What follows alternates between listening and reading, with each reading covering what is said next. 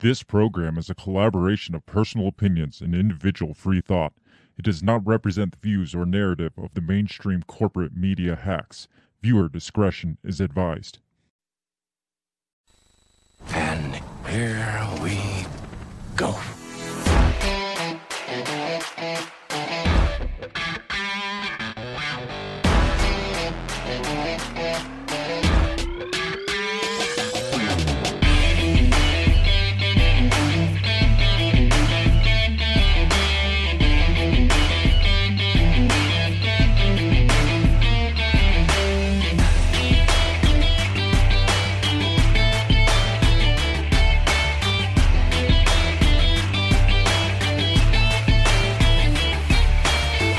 Live from the bell tower, taking a stand for your rights, your liberties, and all the bullshit in between.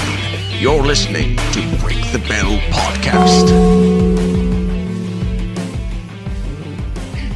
Ladies and gentlemen, we are live and welcome to the Break the Bell podcast. It is a new year.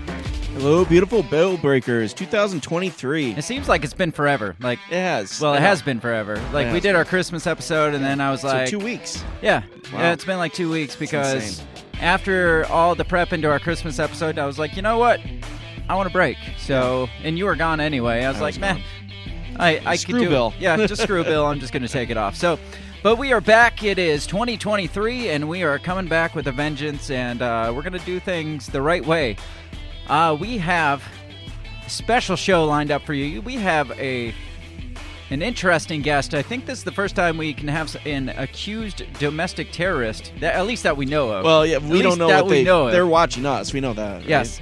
um, so uh, we have uh, ready and waiting in the the waiting area. Brandon Caserta. He is one of the accused Gretchen Whitmer kidnapping plotters. Apparently, is what is what they're calling them these days. So um, we get to have him on, and uh, he's going to share our story. We've talked about him a, a couple times. We talked about the Whitmer plot, and we talked specifically about Brandon a, a, a few times on the show. So it's nice to finally get him on the show Yeah, and uh, hear his side of the story and uh, hear what's actually going on with him. Uh, you you were saying that the trials were just like wrapping up with some of the, Yeah, it the like plotters. like last week uh, they were Yeah, kind it of was like up. Some so- of them getting like 19 freaking Yeah, years for the bullshit. So so I guess what we uh, need to come to the conclusion of is is this another like one of the forewarned uh, domestic terrorism incidents that that the FBI has warned us about for so long, or is this another uh, classic case of um, FBI entrapment and FBI screw up and Right. and uh, trying thro- to make it look like there's more there. yeah, exactly. So uh, I guess we're gonna find out when we get Brandon on. Uh, before we do, we got to get through the the pre-show here. Uh, we got to obviously uh, tell you to check us out all over social media. If you are new to this show.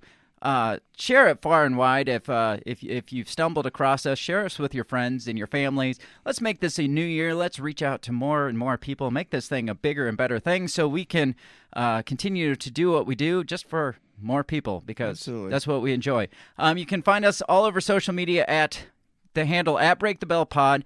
Um, that's on Twitter, Instagram, and Facebook, and probably others too that um, that we signed up for, but we don't spend a lot of time on. So uh, if if you are on a social media platform that you want to know if we're on, if we're not on it, just let us know and we'll get on it and we'll hang out there because we like to hang out. We like to stretch ourselves as thin as freaking possible Right. because um, I mean that's that's American mentally yeah that's that's that's mentally healthy to Sure. just stretch yourself as thin as possible. So that's what we enjoy doing. Um, you can also find all the links to all our stuff at our website, which is www.breakthebellpod.com. You can find links to our merch store where you can get awesome merch, like some of these shirts here. We have the I Won't Eat Your Bug shirt, um, which is the Anti Cricket Brigade. Yes. Um, so if you want to become a member of the Anti Cricket Brigade and uh, join the the thousands and millions of us that are against uh, the insistent of us eating crickets for a living, um, buy that shirt. Also, we have the "We Are Not Your Pawn" shirt. We have some some logo merch. We also have the. I still don't have the picture of it Oh, here. yeah. Uh, is this shirt even real? Right. Maybe the shirt's not even real. That's why I don't be. ever That's pull the the, image up. twist. Yes. So find find links to all that, our merch store, and um, all our social media at breakthebellpod.com. I think that's about it. I Does think that so. Give it? us feedback. Love us, hate us. Let us know. Yeah, if you if you hate us specifically, let us know Yes, we love that. Yeah, we We love that you hate us. we thrive on your hatred, so let us know. Um, the comment section is always open on YouTube, on Facebook. We have a Facebook forum, which is the Breaking the Bell forum, um, which you can come hang out and have conversations and stuff. It's been a while since I've done this. It's been Yeah. two weeks, so I'm kind of Right. rusty. No, so I'm trying to. I'm It's trying to keep year. up. So uh, yeah, check check out all that stuff. Uh, check out our Patreon page. You can sign up and subscribe at patreon.com forward slash break the bell. You can support us a little more than just listening to us, which ideally we want you to listen to us. But if you want to do and give a little more, patreon.com forward slash break the bell. I think. Yes. Yes. Yes, that's it. Uh, we got Brandon in the waiting room, and I am really rusty, so we're going to get right into Let's this this intro video. And when we come back, we're going to be talking with uh, accused, alleged domestic terrorist Brandon Caserta. We'll be right back. What did you say? You talking to me? What? What the heck are you talking about? What did you say? What did you say? What did you say? Are you talking to me? Are you talking to me? Are you talking to me? What are you talking about? What are you talking about? What are you saying? What did you say? Are you talking to me? Well, maybe he was talking to me. What did you say? Talk to me. What in heaven's name are you talking about? Talk to me, talk to me, talk to me, baby. Oh, oh, oh, what did you just say? What did you say? You listen to me. You talking to me? Are you talking to me? What the hell are you talking about? Who are you talking to?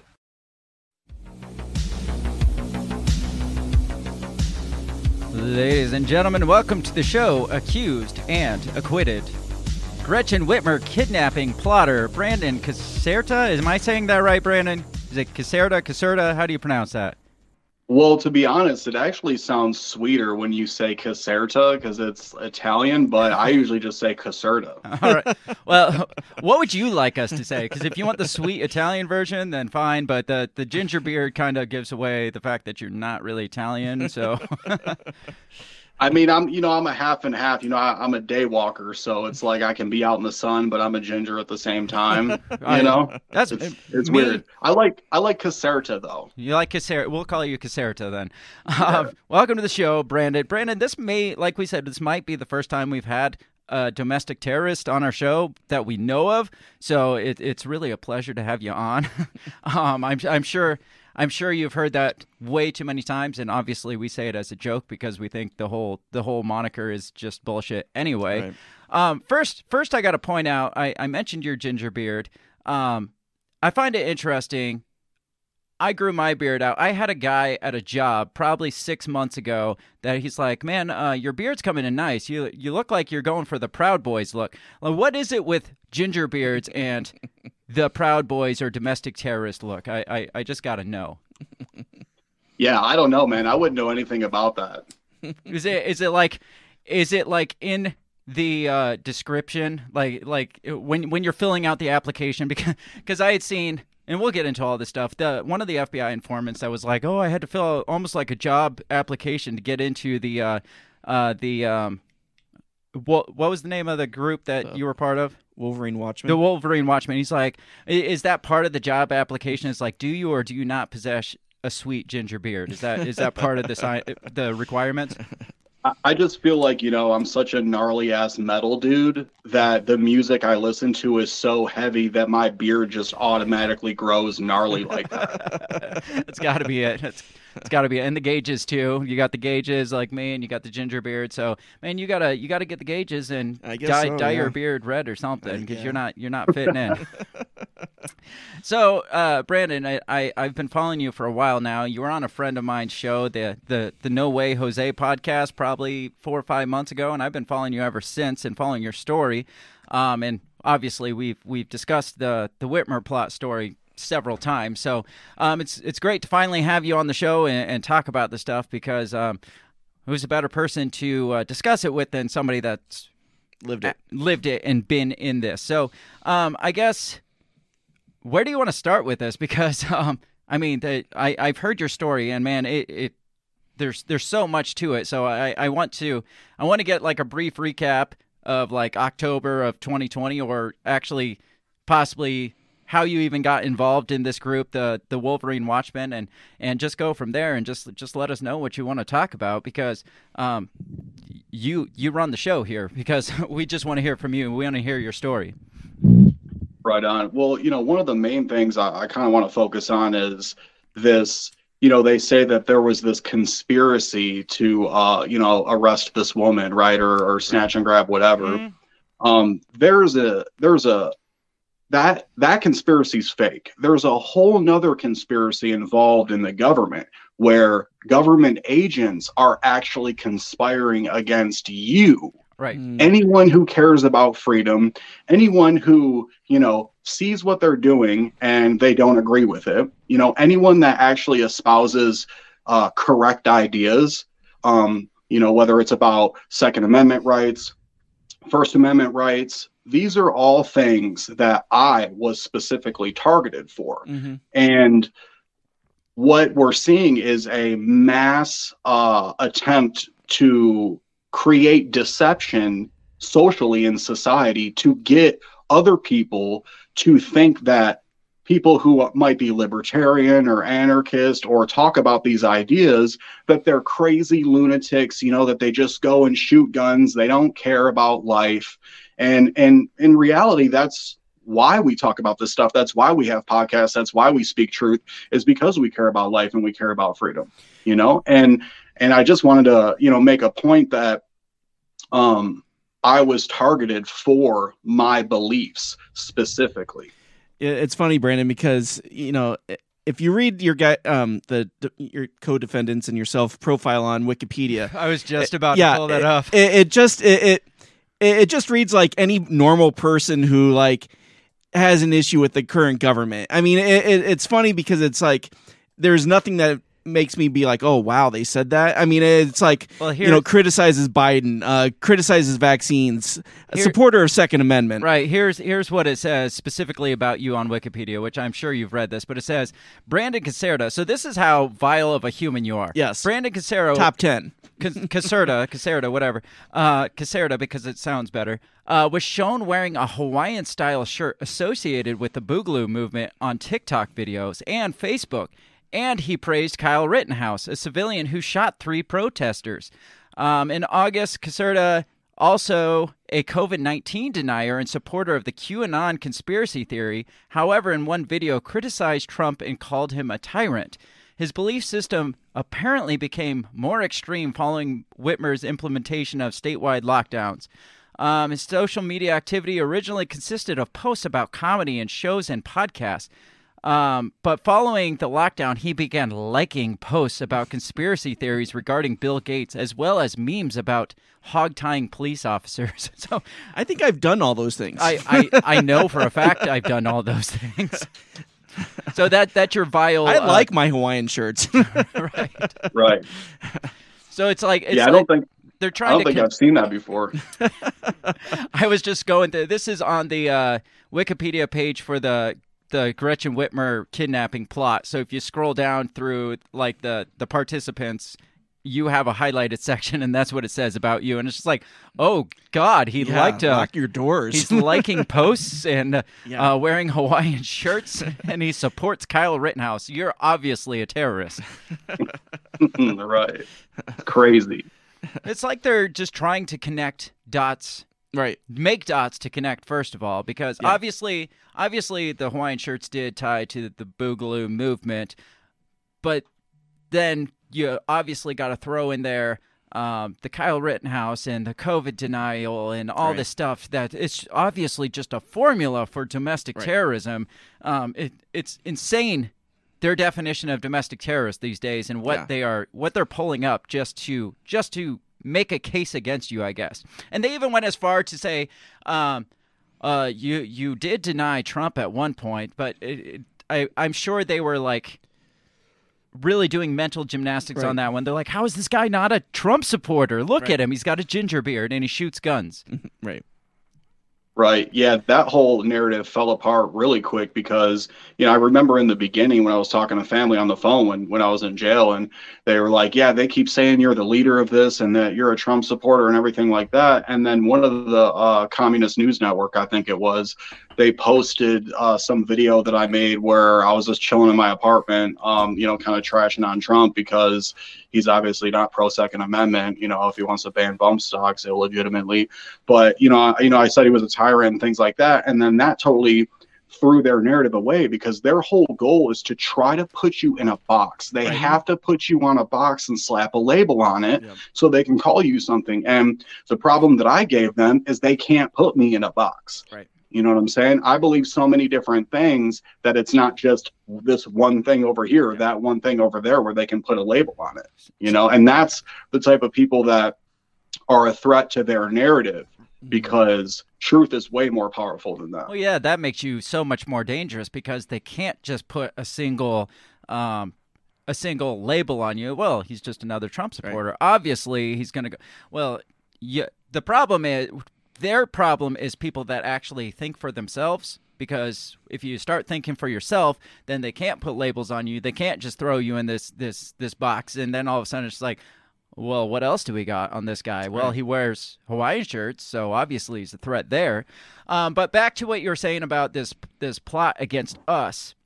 We've talked about this in several episodes. We've talked we talked about the Oklahoma City bombing. We've talked about Waco, and we've tied all of it together in just like this. First of all, massive FBI fuck ups all the time, and then obviously this kind of this seemingly plot or like almost false flag type narrative where where they're making something and then it goes Right. wrong or it goes the way they want it to and then they they peg it back on these um, insurrectionists or uh, these uh, anti-government sentiment type people like like yourself obviously Yeah. um, and then obviously they they can use that to make a big narrative well look well, like back in the days of the Oklahoma City bombing. Like the whole anti government movement all went totally underground after that because they made this big giant thing which had all the the fingerprints of the FBI all over it. And then all of a sudden it had to move underground because um, nobody wants to be associated with the Oklahoma City bombing. And it's kind of similar with like this with like your your case and then also right after that the January 6th thing it's just like well nobody wants to be connected to those so maybe we should start doing this a little quieter or start like avoiding certain conversations and stuff because the FBI is all on us. Right. And, and, Yeah. and like with January 6th, I mean, all this just seems like, again, it's just a lot of fluff. Mm-hmm. It's like just a lot of, well, this is this and this and this. And in, in reality, it was jack shit. So Yeah, it's just a bunch of guys, you know, saying things that, you know, could be considered offensive to like soft people. Right. But that's really what it is, is it's just it's fluff, it's storytelling, it's Mm-hmm. really good storytelling. And you know, we know that the state is continuously engaging in psyops and all these different operations to try to influence people mentally, you know, to get them to believe certain things so that they can simply control them and take their wealth. Right. Mhm. Were, you- were you shocked when the FBI showed up to like take you in? I mean, were you just like, what the fuck? Yeah, it was weird because you know I had 15 guys like tackle me down to the ground and start rummaging through my pockets and stuff, Jeez. and I was at work, so like so it was a you know I'm it was an all out FBI raid basically on you. yeah yeah I walked into this uh, this dark like room or whatever, and I was like, wait, what? And then and my boss kind of led me in there. You know, he didn't know what was going on, but uh they they none of them said FBI. None of them were wearing like an FBI shirt or anything like that. It, they were just had like you know the the blue jean shorts or whatever or the pants and the flannel, you know, Hmm. and then they had baklavas over their face Hmm. and just you know were yelling at me, tucking me down the ground. I'm thinking to myself like. Who are you? Like, what Right. the fuck is this? They're like, stop resisting, stop resisting. I'm like, Right. I'm literally not doing anything. Who Well, the fuck are you? First of all, you have every right to resist because they have no identification as a police officer. So it could be anybody tackling you to the ground. You have every right to throw Right. fists or pull. Yeah, I don't know if Michigan's a carry state. I don't think it is uh, because it's freaking Michigan. But um, whatever Right. self-defense you you have the right to self-defense if they have not identified themselves and they're just tackling you to the ground like who the, who the Yeah. fuck are you like you said I mean, did you get the sense they they wanted you to resist so that they could like give you the business?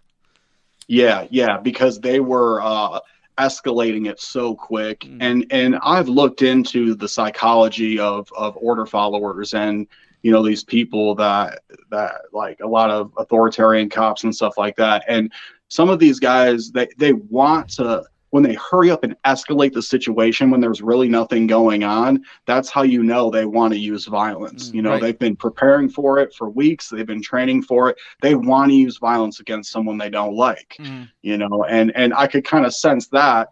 So i'm like well it's better if i just you know don't do anything. I mean there's 15 people. Wow. you know what i'm saying? Like there's nothing i can really do at this point. Right. Mm-hmm. so can you uh uh take us back a little bit to let us how did you get involved in this group from the start? Like how did you get into this group? I'm sure you didn't go in like i want to join this group that uh, with with the plan to to kidnap a governor. I, i'm sure that's not how you got involved in this group. There's not job ads out there. It's like do you want to kidnap uh, the governor the governor of michigan? Join now. Yeah, well, what's funny is that's how the prosecution tried to portray it, you know, as if like th- we were engaged in this massive recruiting, um, you know, experiment to try to just, you know, like we want to do DT, we got to do DT, you know, domestic terrorism, we got to do it, right? And and it wasn't like that at all, you know. It was back back when uh, COVID happened. Um, you know, I got laid off work, so I didn't suffer at all through the pandemic. Like I didn't I, I literally like collected unemployment or whatever and got the extra money and got three months essentially paid vacation. I it's not like like dude, Gretchen Whitmer, she's a communist tyrant. You know what I'm saying? Mm-hmm. But like, do I like did she harm my life in such a way where it's like, oh my God, you know, I gotta get revenge? No, not at all. Mm. You know, I I had she had zero effect on me. I didn't follow any of the rules, you know what I mean? And I did my own thing. And my main concern about when that happened was, you know, when I was laid off from work, uh, I was trying to look for groups of people who were into training with firearms, you know, and I'd been doing that for a couple years prior to this, but just kind of doing it on my own. And and I wanted to go outside, and you know, summer was coming, and you know, I want to go outside and do stuff. And I'm like, well, you know, maybe I need to kind of reach out to some people and, and see what's going on. And uh, one of those guys actually hit me up and was like, hey, I got some property that was only like an hour away from me. And he's like, hey, I got some steel targets and some barrels and stuff. And and to me, that's like, fuck yeah, bro. Like, oh, you got property, we can shoot guns, you got hanging steel targets, and bar- let's go, you know? And uh so he invited me out and that's how uh I, I kind of started to associate with them. But one thing I really want to make clear is that they keep saying that I was a member of the Wolverine Watchmen. I never, ever was a member of that group. Number one, that name is gay as shit. And I would never associate with fucking the Wolverine Watchmen, bro. That shit sounds lame as fuck. you didn't dude. have like gang You know symbols or something like like a wolverine No, symbol dude, there was there was no patches, no hand signals, no initiation thing. It was just like these two guys that had this property that were uh, you know, related.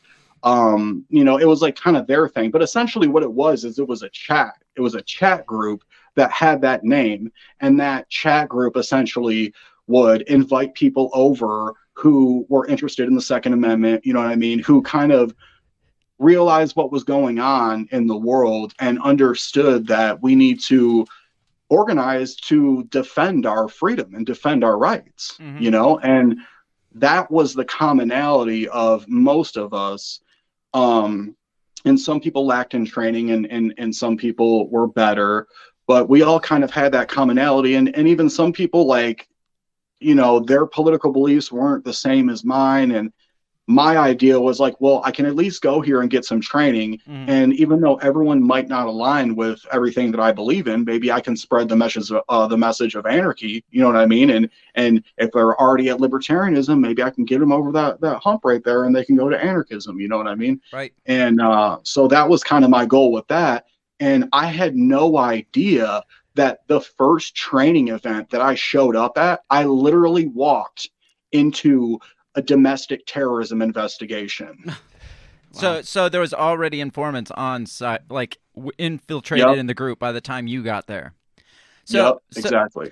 So, um, now the case goes, ac- according to Wikipedia, that like six people were indicted on federal charges and like seven or seven on federal and then seven just on like state like right assistant charging and stuff like that. Now you were one of the ones, one of the seven that got like slammed with like slapped with federal charges. So it sounds like you are based on their what they're saying. You were one of the main guys. How how do, is it that you got considered one of the main the main inner circle of this thing? Because from the way it sounds, um, that it, there wasn't any sort of organization whatsoever, but but it sounds like they're putting you like dead center of the like almost dead center of this thing because you're one of the seven with the federal charges.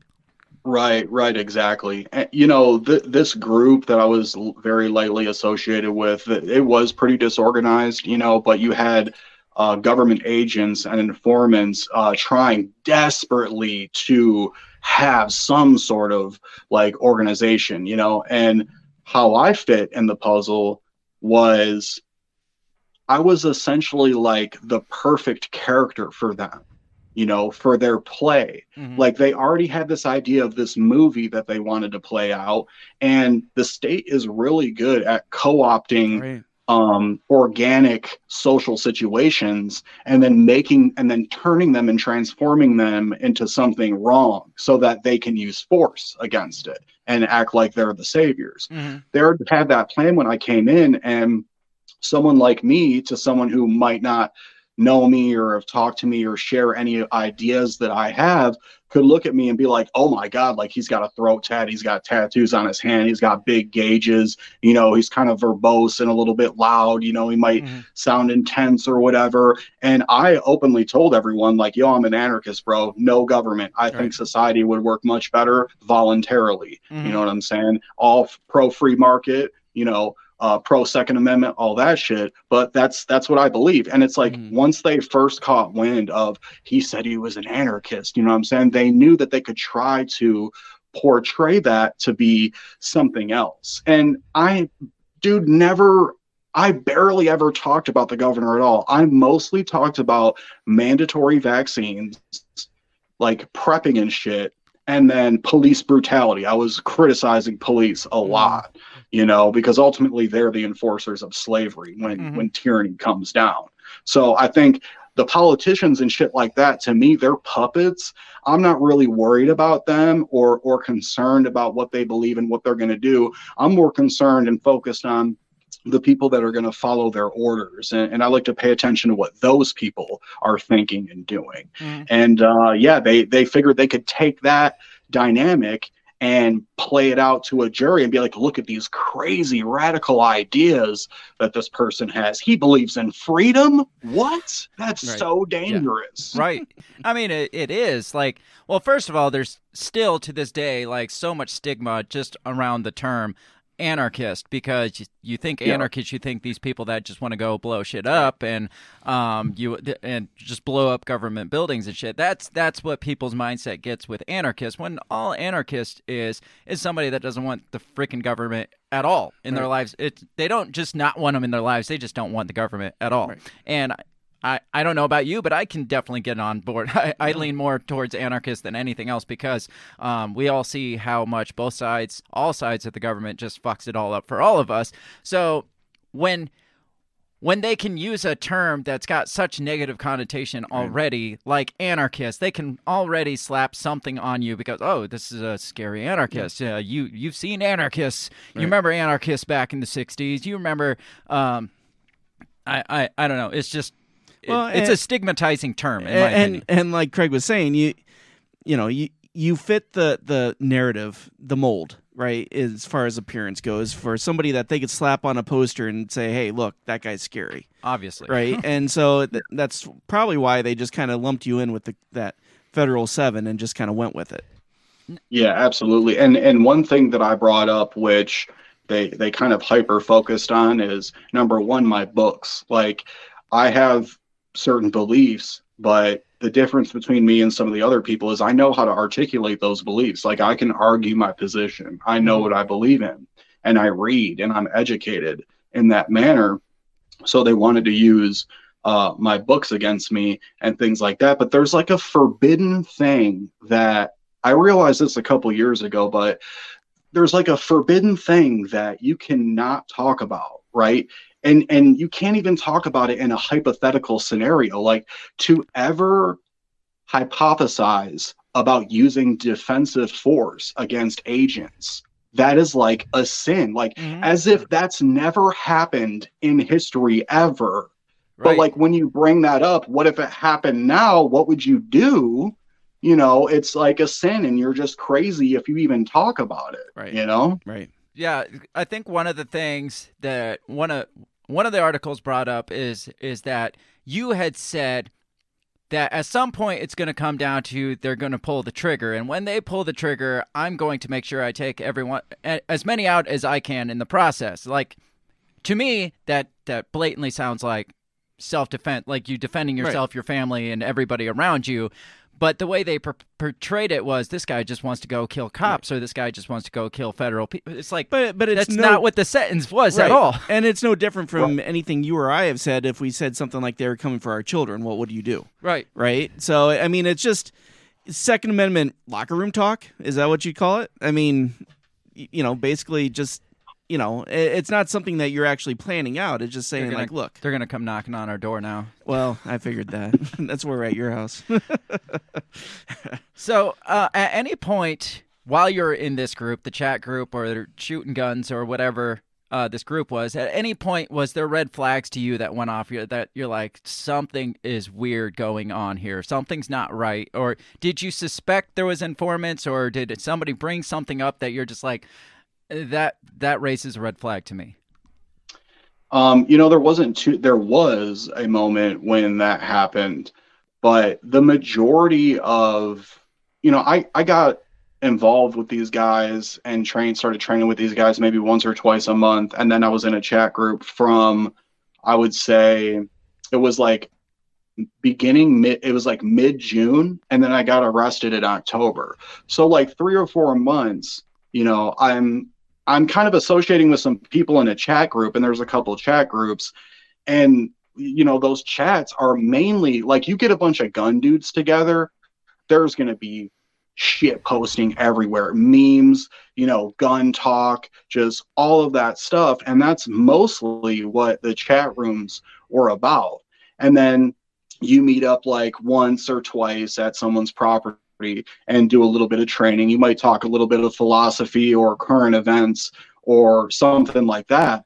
But it's it was never some like uh, like oh my god I can't believe this is happening like I got to get out of here. It was it was never like that. But I believe one moment because you know when you get involved in some of these groups you have to be intelligent enough to realize that could there be a fed in here you know there's a bunch of people that you don't necessarily know like you're going and training at some guy's property and he seems cool or whatever but there's like 20 other people there and it's you know such and such this is friend and their friend and all that you don't really know who right. a lot of the people right. are these people mm-hmm. are from mm-hmm. different states and stuff like that so you have to have that in the back of your mind and i remember uh, I wanted to have like a little meeting to talk about current events and ways that uh, we might be able to protect ourselves if certain things happened. And nobody showed up. Uh, it, it, was hard for a lot of the people to really kind of hone in on anything serious. Mm-hmm. There was just a lot of shit talking, but the only person that did show up was the informant, right? Mm-hmm. And he showed up with a recording device. And um, me and my attorney, we brought this up in court because it's like they're using all this stuff that I might have said to someone else that sounds offensive about police or whatever, but they didn't use anything that the uh, four hour meeting that I had with this informant, they didn't use any of that. Like, so you have four hours with my client and nothing, you get nothing. So we kind of showed how he tried to draw up something negative mm. that I could say by bringing up something that I don't necessarily agree with or like mm. and get me to kind of talk about that. But when I invited him in my house, I showed him my uh, one of my ARs and he wouldn't he wouldn't grab it. Like I'm like, here, dude, you know what I'm saying? Check it out. And he was like hesitant to touch it. And I'm like, why doesn't this guy want to touch my gun, bro? Right, Like yeah, that's right. suspicious as fuck. If I'm ha- if I'm having any of my boys over anything, and I know that they like guns, the first thing you're doing, oh yo, check out my FN. You know what I mean? Check this out, and you check it out. You check the chamber, unload it, whatever. You know, it, and test it out. And you're like, oh, this is sweet, bro. You know what I mean? You give it back to him. He Mhm. didn't do that. That when he did that right there, I said, dude, this guy is a fucking fed or something. Mm. Right. You know, that's like just the weirdest shit. I was just over at a friend's for New Year's Eve, and the first thing he do- said was, "Hey, come check out my new toy." And he pulls out this new AR a guy gave him for doing a job for him. And yeah, the first thing I did, grab it, clear it, and like, oh, this thing's sweet. I mean, yeah. Then I pull out my carry pistol. I'm like, here, check out the new carry Yeah. pistol I got, and who- pa- passing them around. Yeah. That that's what you do Yeah. in that setting. I, I've never gone to a place where they're like, "Hey, check out my new gun," and be like. Whoa! I don't want yeah, to touch. right. like- Whoa, you have a gun? yeah, especially in a, a quote unquote gun club Right, or wha- right. whatever. It's like, hey, we're all part of this gun club. Check out my gun. Oh, I, I don't feel comfortable touching your, your rifle there. And it's like, yeah, that, that, that would scream fed to me. Yeah. I, I, I definitely know now if somebody doesn't want to touch my weapons, then they're probably probably fed. We just lost We Brandon. lost him. Well, we're gonna hopefully wait for. Hopefully, he didn't get taken out by the Fed for for talking. We're gonna gonna wait for him to jump back in, but we're talking with uh, Brandon Cas- Caserta. There, he is. I lost you. Yeah, the stream just cut off on me. That was crazy. Yeah, I think the Feds cut us off. Um, Fuck so, um, you're talking about the things that you said, like to other people, and how they're they're taking it out of context. There's this video out there. I want to play devil's advocate and let you maybe defend this video, and um, it, it's about you talking about a recon mission, and I'm sure you're aware of this video. Do you mind if I play this? Yeah, go ahead, man. Go ahead. All right, I want to make sure before I do.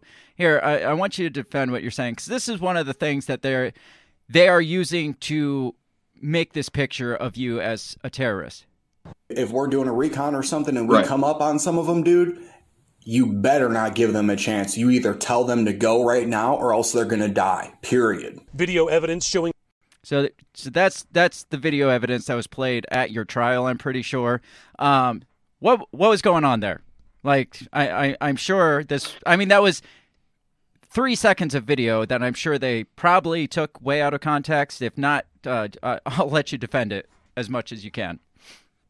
Yeah, so it, it's interesting. Something that they like to do is they like to clip things in half and not provide the entire context to them. So there was actually two videos. The one that I made right before that was talking about how I got pulled over, um, how it was unjust, you know, um, how they violated the Fourth Amendment, how they said they didn't give a shit about the Constitution, and they essentially victimized me, right? And then extorted me and I explained that and how I was pissed off about that. Like I, I was pissed because I don't like being harassed by other men who think they have dominion over me. Mhm. And um, you know, I always carry a firearm. So, you know, when I was pulled over, if I get pulled over the cops, I let them know, hey, I have a firearm, uh, firearm on my person. I have a CPL, blah, blah, blah. You know, the interaction is fine. I'm not going to do anything. They're going to do what they're going to do.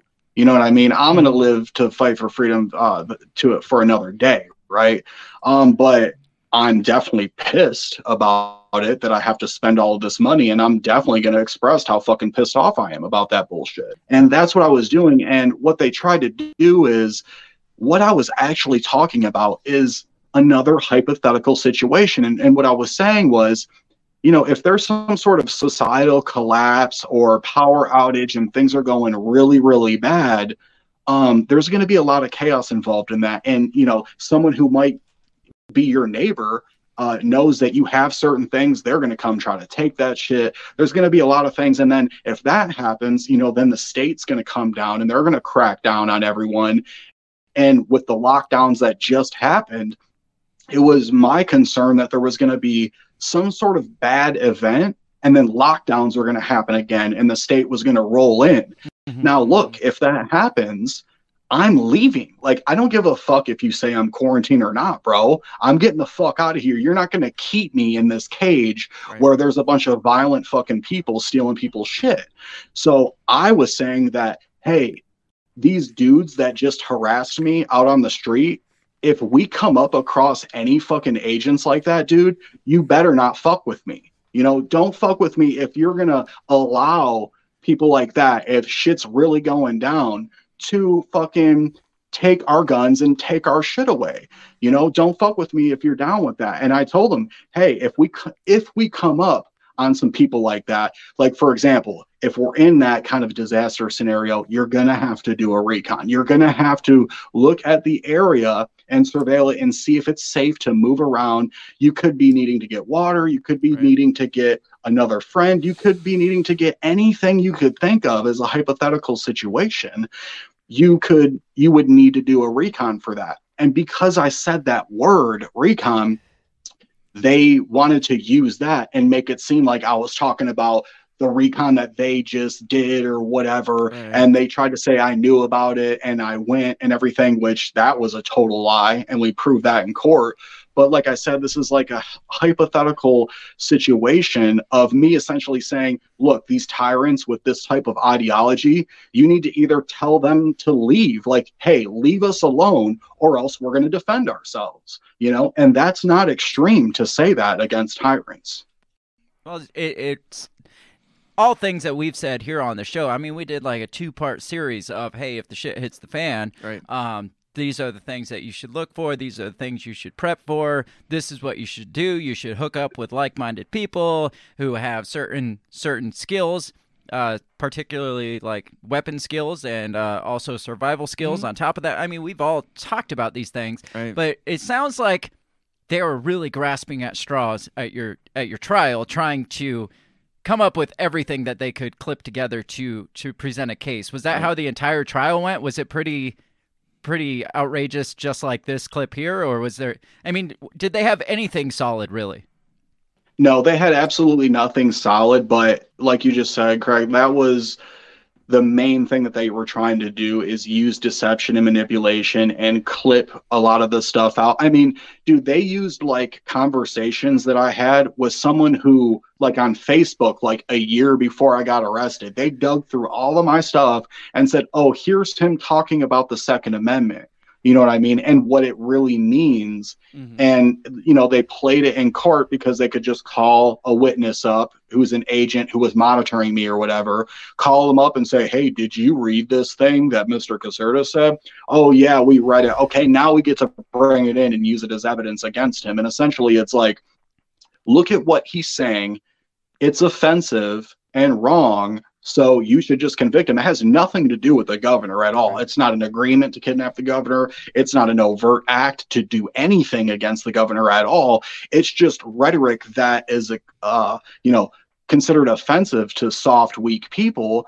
And because of that, you should put him in jail for this fucking crime.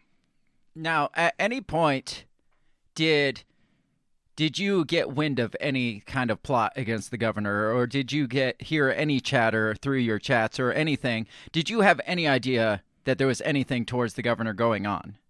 Other than just so, shit talk.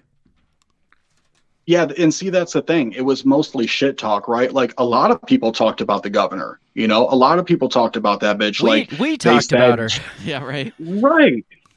Right exactly. And and that's the type of shit that was being spoken about you know, I went to one training event, um, and this was like at a training event in Luther. This was like the last training we had where they said that they went to her cottage and surveilled it, but they never found it because the FBI gave the informant the wrong address. So they just drove around the area, mm. right? And never even was close to her place because Adam Fox and those guys forgot where it was. They didn't even know where it was at. You know what I'm saying? So when you know something was brought up like, "Hey, do you want to go or whatever?" You know, I'm like, "What are you guys doing?" Like, "Oh, we're gonna go. You know, we're gonna go for a little ride and and do some land nav and check the shit out or whatever." And I'm like, "Oh, like, what are you gonna do? Like, TP her house or something? Like, it's some. Right. It's like September." Mm-hmm. You know what I mean? It's some random like little blue house and you're telling me that's her place like i don't even know if i believe you this is kind of a joke right mm-hmm. so i literally just was like oh okay bro cool and then walked away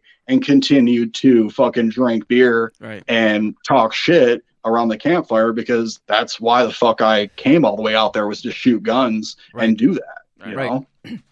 So uh, I want to talk about the FBI involvement because I mean we we've talked a little bit, but I, I want to dig into it because um because there's a lot of FBI involvement in this because like we said 14 people total were arrested and from what I've read 12 people were there was 12 FBI agents or informants. So almost like as many people that were arrested were also there was also that many FBI agents or informants on on on the scene. So um, I want to get into that, but before I do, I want to play this little clip um, to get your blood boiling because you haven't heard her voice enough. were preparing to kidnap and possibly kill me. When I put my hand on the Bible and took the oath of office 22 months ago, I knew this job would be hard. But I'll be honest, I never could have imagined anything like this. I want to start by saying thank you to our law enforcement. Thank you to the fearless FBI agents. Thank you to the fearless FBI agents that had as much of a hand in all of this as all the people that were arrested about this. Now, first of all, did that sound like somebody, because that was the day that everybody got arrested. Did that mm. sound like somebody that was fearful for her life? No. No, it sounded like she was pretty happy actually. No. Yeah, she was she was smiling. Yeah, while she's like, Right. this is gonna She- get me reelected. Right. She knew about it, bro. She knew about it, and that came out in court, and none of the mainstream media said shit about it because when I first uh, associated with these guys, there was like kind of some rhetoric about the governor and stuff, mainly from the FBI's informants, right? So what they did was in like the beginning of August or late June or something, you know, the defense team finds out that they went and installed po- uh, pole cameras and trail cams and all this shit around that house, right? So when they did that, they had to get her permission to do that. and then it came out in court where it was like, well, was there a plan to kidnap the governor at this point in time?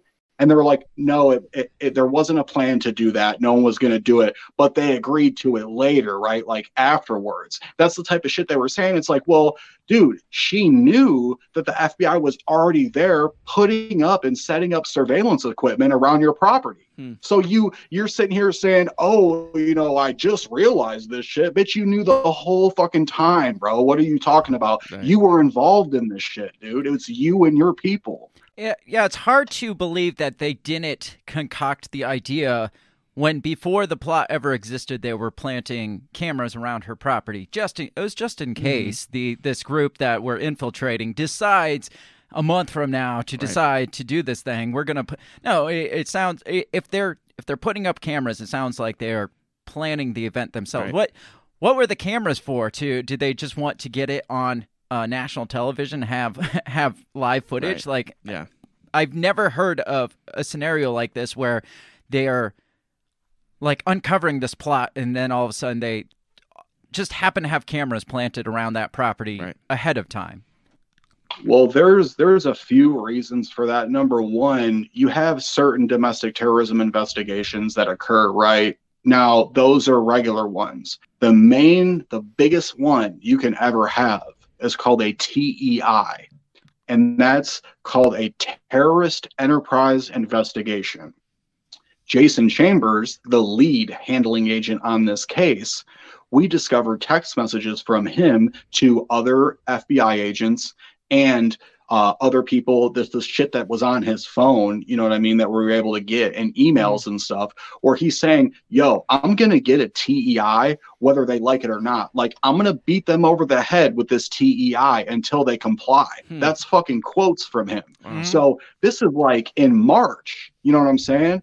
Where they might have some little investigation on someone where they're looking at someone, but you have Jason Chambers and these other agents who are like, dude, we need a fucking TEI, dude. You know what I'm saying? That's what we really need.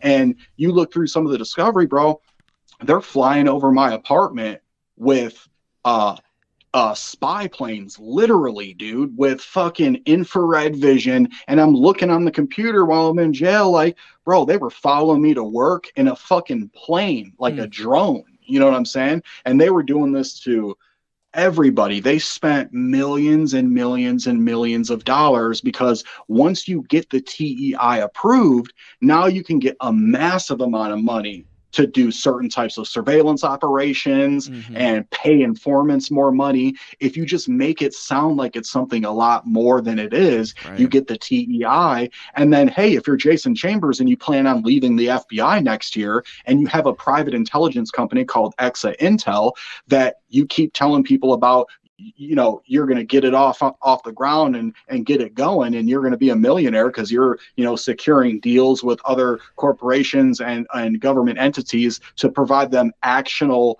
uh, actionable intelligence to law enforcement well hey what better would it you know how good would it for you to have the biggest TEI you've ever had in your life mm-hmm. and then to say you stopped it all from happening so you should purchase Exa Intel's uh, monitoring and surveillance equipment and skills because it's the safest and best around. You know, it's like the the big revolving door right. between uh, government and uh, private agencies that we've we've talked about so many times. Right, yeah. Uh, you you go from the government, you you build up this this side thing, then you go work for that, and then you just go back and forth, and yep. you you reap the benefits of it. Now, um, a couple informants that it lists on the Wikipedia page. They talk about Big Dan Chappell. Uh, were you familiar yeah. with him? Did did you come in contact with him? He was supposedly the guy that said he had to fill out a like a job application to get into this group because he was looking for Second Amendment groups like yourself on Facebook, and then he came across this group and he's like, "Oh, th- this group is really fishy," and then somehow he got became an informant. He he got involved with the FBI and um, filled out this rigorous job application and got got into the group. So tell me a little bit about Big Dan. Yeah, so uh, just like Dan Harris said on the stand in federal court, Big Dan is a bitch, straight up. um, and I'll say that to his face right fucking now. Don't care. He's a big fat bitch. Anyways, um, that what's funny. Oh, we lost him again. What the hell? What is going on? Big Dan did Big not Dan like that. did not like being called a bitch. They're like, you're not going to talk about Big Dan like that. Uh, we're going to kick him off. Uh, hopefully, we can get him back. Here he is. With me right now, they're fucking with me right now, bro. Yeah. I'm telling you. Yeah, Big Dan didn't like you calling him a bitch. right. Yeah. Fucking assholes. Anyways, so what I was saying was is that that got proven wrong and got proven as a lie in state court because you know they said that Dan uh, Chappell was this guy just looking for you know Second Amendment people and stuff like that. First of all, this guy was a combat army veteran who mm-hmm. who has legit fighting skills, gunfighting skills. Why would you look for some group of like younger guys who aren't really trained right. very well? Like they're not going to make your skills better, dude. You know what I'm saying? You should be hanging out with operators and shit, right? So that was suspicious. Now, they said that they wanted to launch the TEI investigation and everything because uh, there was certain things that was said in the chat and that someone was telling someone to download this application to where you could find law enforcement's addresses and and go after them or harm them or whatever right? So in state court they asked about that and they asked if the FBI like this information that Dan Chappell said that he had you know do you still have that? Like the messages that he showed you guys about why you guys need to go over here do you have any of that stuff? And they didn't have any of it bro. They just literally said well they said it and it's like, okay, well, did anyone have this application downloaded on their phone? No, nobody did. So it's like, you guys are literally just saying something happened when it totally didn't. And come to find out, you know, I believe me, me and my team, we believe that uh, because Dan Chappell had said to the agents on the phone with them, like, hey, man, I'm just trying to build my resume. You know what I'm saying? I'm building my resume by being an informant with you guys. So I think that he kind of knew them prior and they just so happen to kind of come up across this group that they could uh, you know, use and manipulate because look, what usually criminals are informants, right? Usually someone's you know trying to work off time or something like that. There's a give and a take right? You don't just give some random person full access in a recording device who you a recording device who you have nothing over him to control him, you know? Right. And then that's what they did with him is like, hey, well, we're going to give you this recording device and just we know that you're going to do great, right? We know that you're going to record everything you're supposed to. We have absolutely nothing over you to Mm-hmm. control you and make sure you do the right thing. We just trust you that we're going to do it. And and that's another reason that makes me believe that these guys knew each other prior to this and this was a conspiracy with with them against real against people who really care about freedom to essentially make money and and get better job positions and make more money off putting people in cages. hmm Now, now you talk about the FBI having something uh, to control over the informant to get them to do what they want. Another um, one of the informants, his name is Stephen Robinson. He was a convicted felon with uh, crimes that include theft, insurance fraud, and sex with a minor. Do you think maybe they could easily manipulate this guy to say exactly what they want and do exactly what they want? Yeah, kind of textbook. Yeah. Yeah, and and one thing that never came out in court because the judge like he ran so much interference and said that things that were so clearly obvious that benefited us and exposed the government the judge shut it down and there's you know there's a, a social situation where Steve Robeson, Dan Chappell, uh, an undercover agent, another undercover agent, and another informant are all talking with each other. And look, they're they're not supposed to know that each other's are informants. They're not supposed to know that, and they're literally talking to each other, telling each other, "Hey, man, I'm in this till the wheels fall off." You mm. know, listen, I'm not going to try to get people to do illegal shit unless I have to, you know, because we don't want to just get caught up for storytelling. You know what I'm saying? Right. But I'll tell you what, I'll get them to do whatever I have to do. I'm here till the wheels fall off. Oh, and and that's something that you can't that's Right. irrelevant in court. Come on, bro. Yeah, right. Now, uh, another informant, her name was Jenny Plunk, and her mission was to keep Croft within the group's good graces. So you have this group that you're worried is going to pull off this plot, but you have an FBI agent whose sole job is to keep one of the supposedly top guys in the group, keep him in the good graces of the group. What is like? What's the point there? Besides, we want to see this thing through. Right. You think they Right. want to break up the group, not not keep the group together.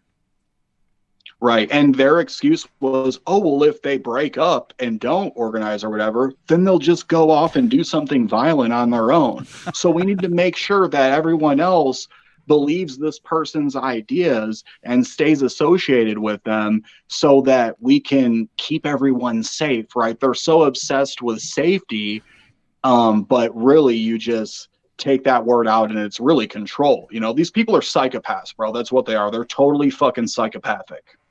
Now, I had heard you interview on another podcast, on the No Way Jose podcast, and I I think, correct me if I'm wrong, that you had talked about an informant or an agent or a a female that whose sole job was to like have sex with and provide drugs with people to keep them in the group. Is that is that true or am I like dreaming things? Yeah, so that's Jenny Plunk, the, That- the that's what I informant that you just mentioned. Okay. So is that how she kept Croft within the group was by giving him drugs and having sex with him or like like I mean this was her Yeah. this was her job. Her job was to stay attached to Barry and make sure that Barry showed up at every single event that the FBI set up, right? So the FBI and informants would set up a meeting. They would get people to come. And if Barry couldn't come, it was Jenny's job to say, No, babe, come on, let's go. I'm going to come pick you up all the way in Delaware. We're going to drive, um, you're going to drive from Tennessee to Delaware, from Delaware up to Wisconsin, in the middle of Wisconsin, back down to Delaware and down to Tennessee, but you don't have a job. You know what I'm saying? Like, what? Right. and and that was her job but that was her job was to essentially secure the connection between a bunch of people who weren't connected the the informants and the agents are the connection to a disorganized unconnected group of people you know and they need to maintain that connection in order to maintain their narrative hmm So let let's keep talking a little more about the FBI involvement and and, and the people who are involved in this whole case. Um, tell me a little bit about this guy here. Uh, this is. I, I know you have a little bit to say about this guy. This is Richard Trask. He was one of the one of the agents on the case. Yeah, this guy right here is big gay. That's the about the gayest pictures you can fucking have right there. Jesus, bro. Like, come on, man. Um, yeah, this guy is a total psychopath though too. He likes beating the shit out of his wife and choking her half to death Mm-hmm. while uh right after they get done going to swingers parties and he likes to watch his wife cuck him and after he realizes that she makes better noises with the guy that is fucking her than him, then he gets really mad about it and tries to kill her. And uh, yeah, this is the type of person that's working for the federal government, going around and and stopping terrorism as he's like bashing his wife's head over the fucking nightstand, you know, putting gashes in her head and strangling her half to death. Now, does does this help the trial against y'all, or did this did this affect it in any way when this guy? Because this guy got arrested, um, a year a year later, but it was like right in the middle of the trial and shit. So, um, how did the did this play into it at all? That this guy this guy's arrest and his, I mean, I. From what I gather, this isn't his first incident of misconduct or, or some sort of domestic issues, is it? No, no, it's not. I mean, how, how, first of all, how's this guy stay on the case in Right, the first yeah. place? Because I know I, w- I was in the military. I know as soon if you get slapped with domestic abuse charges, you can't carry a rifle in the military, and then if you can't carry a rifle, you're you're out the door because that's I mean that's your job is to carry a rifle, and so um, how is this? How does somebody like this make it into this this position here, and then how does that affect you guys' case? Well, so you know, as far as our case is concerned, there wasn't a whole lot that we could do to kind of bring that in, except like, you know, the government knew that they couldn't call this guy to testify, right? They didn't want to call any of their agents involved in the case, you know, besides Dan Chappel, like an informant or something. They didn't want to call anyone who collected any evidence or did anything because if they did, we were going to be able to cross examine them and essentially call them on all of their bullshit and their lies. Mm-hmm. You know what I mean? But they didn't want to call him, and there wasn't a whole lot we could do. Like, okay, yeah, this guy's a psycho. Yeah, he beats his wife, but does it really have anything to to do with with the with the case and and and stuff like that?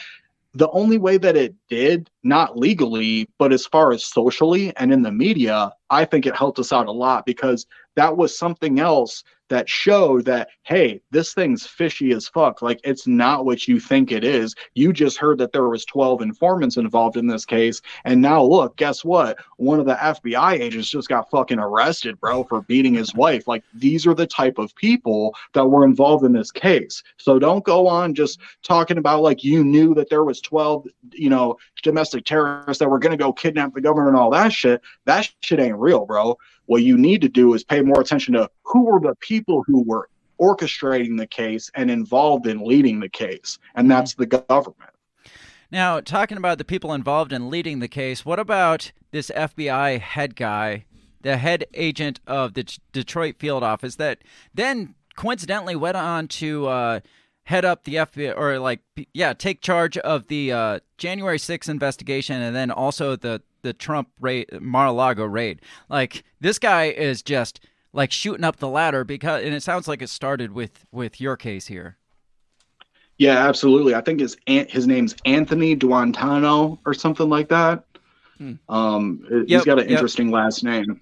Yeah, it's but that Dio Wantano or something. Yeah, yeah, exactly. Yeah, yeah, yeah. That guy, he was the head of the Detroit field office, Oh, right? okay. So everything that Jayson Chambers and Chase, uh, Jason Trask and and Henrik Impola and all these other people did, ultimately kind of went up to him, and he would give approval for it and things like that. Mhm. So once he essentially took credit for this fake conspiracy happening once we got arrested, they promoted him to Washington D.C. immediately, and then you know the the the J6 stuff happened, right? And he's like, you know, going to be involved in in making sure that's uh, safe and okay, and that the government's hel- holding everyone accountable and all that bullshit, right? Mhm. And then the Mar-a-Lago thing, you know, he's aware of that. But look, guess what? You know what just happened? This guy just quit his fucking job, dude, like a few weeks ago. Really? He just said, "Oh, yeah, dude." He just quit. He's Hmm. like, "You know what? Actually, I don't want to be an FBI agent anymore. See you later," and then just walked away. I mean, he Huh. just padded his resume. You were talking about the other guys wanting to pad Right. the resume. I mean, he's got your case on hand. He's got the January 6th case, and then also Yep. the Trump raid. And now he, I mean, he's done everything he needs to. He might Right. as well get out before people start Right. looking into Go him a little bit. So what's he Right. doing now? I'm not sure. I just I read some articles that uh, I believe was from Julie Kelly and American Greatness. Don't quote me on that. I'm not 100% sure. I can find them though because uh, if you look into someone called Radix Verum, her name's Christina, a good friend of mine. She uh, found that stuff as well, and um, we just thought it was very interesting that once the the house was going to turn red or whatever you know there was going to be some sort of investigations happening on these Hmm. people and there was actually going to be some sort of pushback so we thought it was kind of funny like it was a coincidence like oh yeah once you can see this about to happen now you decide to just back away from all of it kind of like the fauci thing right, Right, like fauci's right. just like well see you later like i'm not about to get in trouble for this shit and if i stay in this position i'm going to Right. Yeah, Wow. people are going to start looking into it eventually, and when they do, I want to be as far away as I can possibly be. Right. And um, that that seemed to be the way that that they operate. Um, we are uh, overdue for a break. Do you got more time to to? Because I got plenty more questions to ask. You got more time to talk after this break? Uh, yeah, yeah, I got a little bit more time. I probably got maybe like 40 more minutes. Okay, perfect. Perfect. That's about what we have. So, um, we're going to take a quick break. We usually take two or three minutes to uh, freshen up our drinks and stuff, and then uh, we'll we'll be back with Brandon Caserta, uh, domestic terrorist of the Gretchen Whitmer plot. We'll be right back.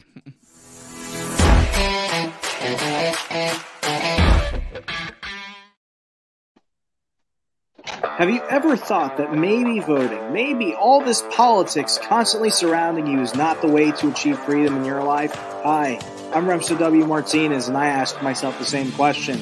That's why I'm on a journey to find true freedom in my lifetime. From learning about financial independence to new ways to develop rugged individualism to amazing guests living strange, crazy, amazing lifestyles that you've only thought might be real but actually are. Go ahead and check out my new show, On the Run with Remso W. Martinez at the We Are Libertarians Network. You can find On the Run with Remso W. Martinez on iTunes, SoundCloud, Stitcher, Google Play. You know how the internet works. Come on down and let's discover how to achieve real freedom in your life together. Hey, everybody. I just want to take this time to give a big shout out to the very first sponsor of the Break the Bell podcast. That is Goulash Media. They can be found at goulashmedia.net. Uh, Goulash Media specializes in graphic design, web design, audio recordings, video work, wedding videos, uh, music videos, even political campaign videos. Uh, Goulash Me- Media caters to the little guy with the big vision. You can check them out at goulashmedia.net. That's G O U L A S H media.net.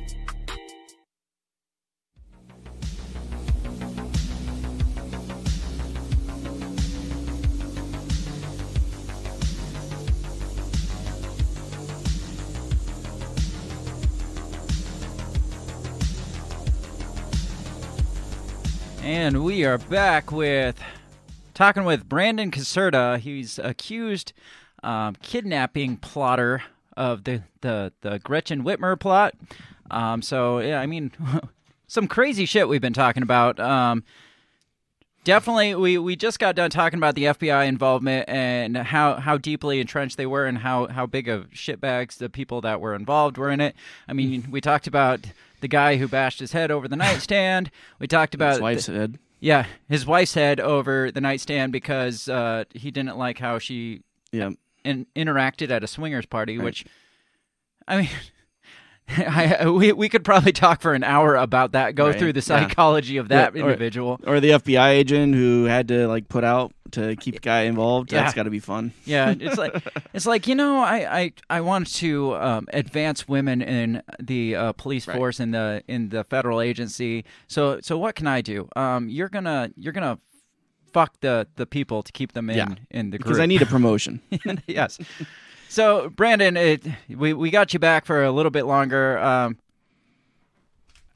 anything else you got about the FBI? Because uh, we can we can move on. that was all I had with them, but Um, yeah, I mean, we can move on. Um, but you know, just the main thing I want people to to know is that you know when these things happen to people like me, you know, um, don't let that don't let that scare you away from from speaking out against tyranny. You know what I mean? Don't mm-hmm. let that don't don't allow them to make you think that oh well this this would just happen to me. There's not I might as well never act or never expose it or never talk about it because you know I'm just going to get victimized like this or whatever because these agencies are like so powerful and everything. They're not. They're not.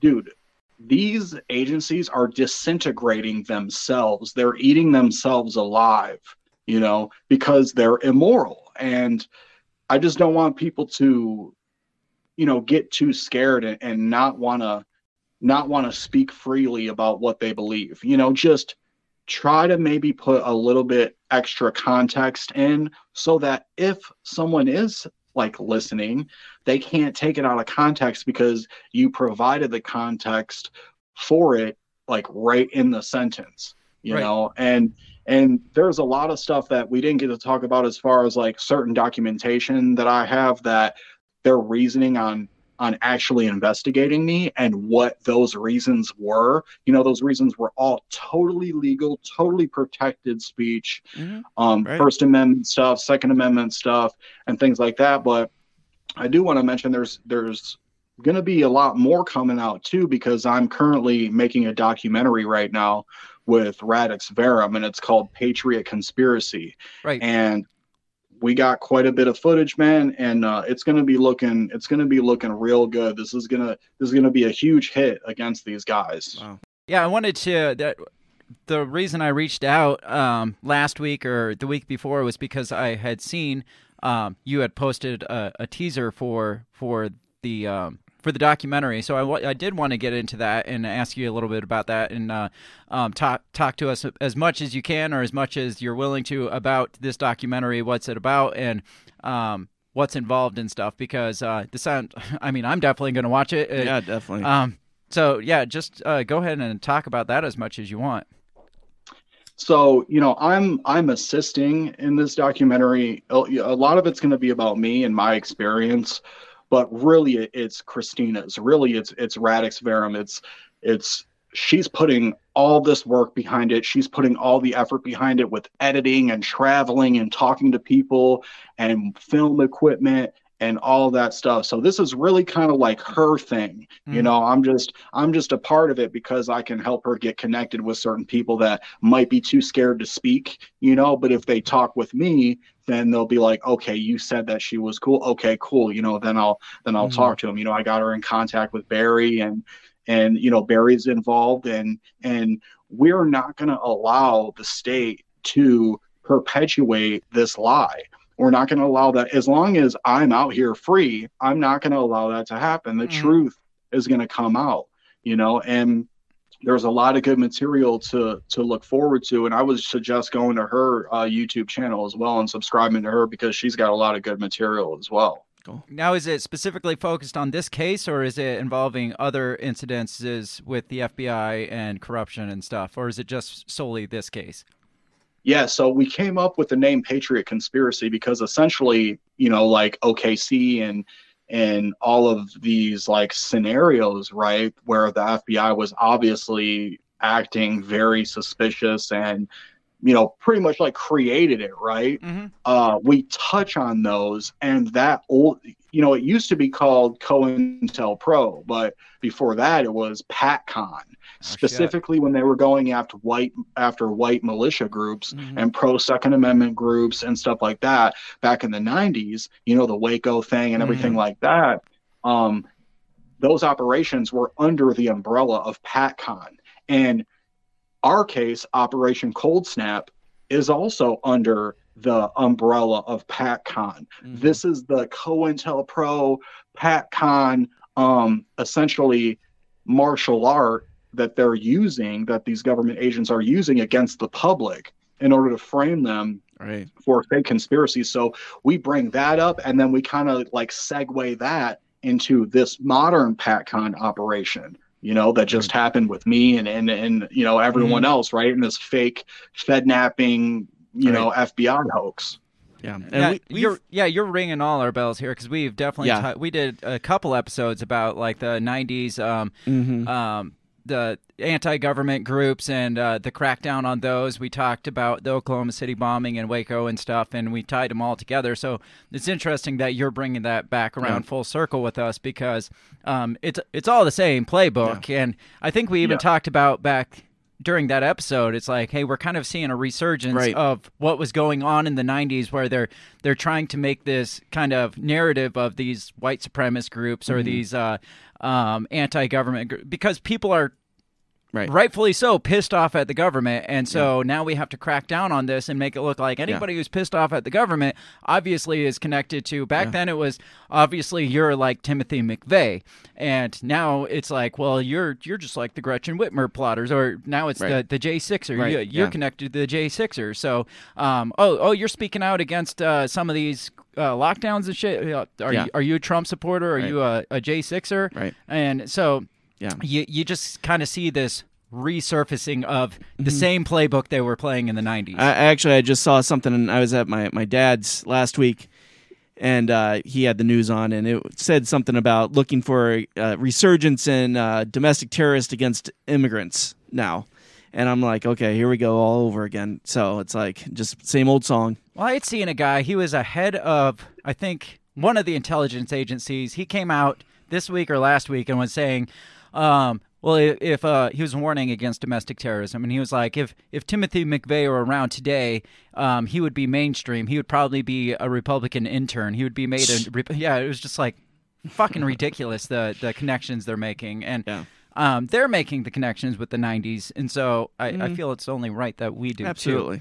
So, do, did this, um, this COINTEL or whatever, did that go away, or is this the same exact umbrella, or like a reformation of it, or is it um, something that hey, they're just copying what they they were doing back then? Because I mean, for a while there. You didn't hear a lot of this crackdown on domestic terrorism and shit, like especially like early 2000s, because we're all focused on Right. 9 11 took Nine- over. Yeah, we're focused Right. on um, outside terrorism, not inside terrorism. Yeah, and, and back then, well, essentially, yes, it is the same thing, but it's on steroids now. You know, back then they still had their media propaganda, but they have now they have to combat people like us. Like we are annihilating them in in the arena of truth. Mm-hmm. You know, like people like us are decimating CNN plus. You know, these people can't even get their shit off the ground because some dude in his bedroom or some, you know, woman in her kitchen pulls her laptop out and starts making a video and speaking making videos and speaking truth. And now she's got 500,000 followers. You know what I mean? And they're having a problem with that. So what they're trying to do is essentially use this old like PatCon conspiracy stuff and realize, hey, wait a second, remember that shit that we did in the 90s to make these people look scary? Look, these are the people that are actually speaking out against our tyranny that we're trying to conduct against them. Right. Mhm. They're in our way.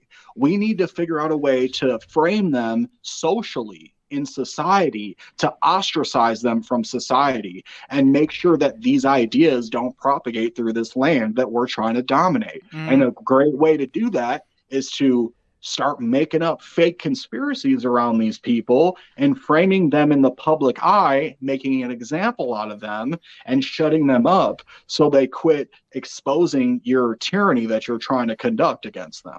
Now, do you think they are scrambling so much harder and working so much harder because information is so much more free? Because you see all this like fight against um like free media and shit. Like the big deal that they made just because Elon Musk was like, "Hey, we're going to allow free speech on this platform," and then all of a sudden he was like had a target on his back just for saying those words. And all like with social media and stuff these days, yeah, it is semi it is regulated to a certain extent, but there's you and I both know there is so many ways to get free information out there um, that they didn't possess in the 90s. It was so much easier to put a lid on it in the 90s and control the narrative in the 90s. It's so much harder now. Is that do you think that's why they're ramping it up so much harder? Yes, I do believe that's exactly why. You know, before they could just kind of put out a couple little news segments and show you what's on the news. Now, dude, a lot of people like they don't really give a shit about the news. They don't really care. They listen to like their own person that they Right. feel like they connect with. That they might have a group of people and they listen to them on their way home, like home from work Right. or whatever. And they don't, you know, sit there and, and try to. They they're using the internet for Mhm. their news and information. They're no longer using the TV. The TV is is is traded spaces to like just be like blind entertainment, like Netflix. There's no like they try to so uh, throw political like subtle things in there. You know what I mean? But really, it's just entertainment. That It's no like you know constant information because the uh the the news organizations are losing you know what i mean they're they're losing the battle in the arena of truth and they have to you know step their game up because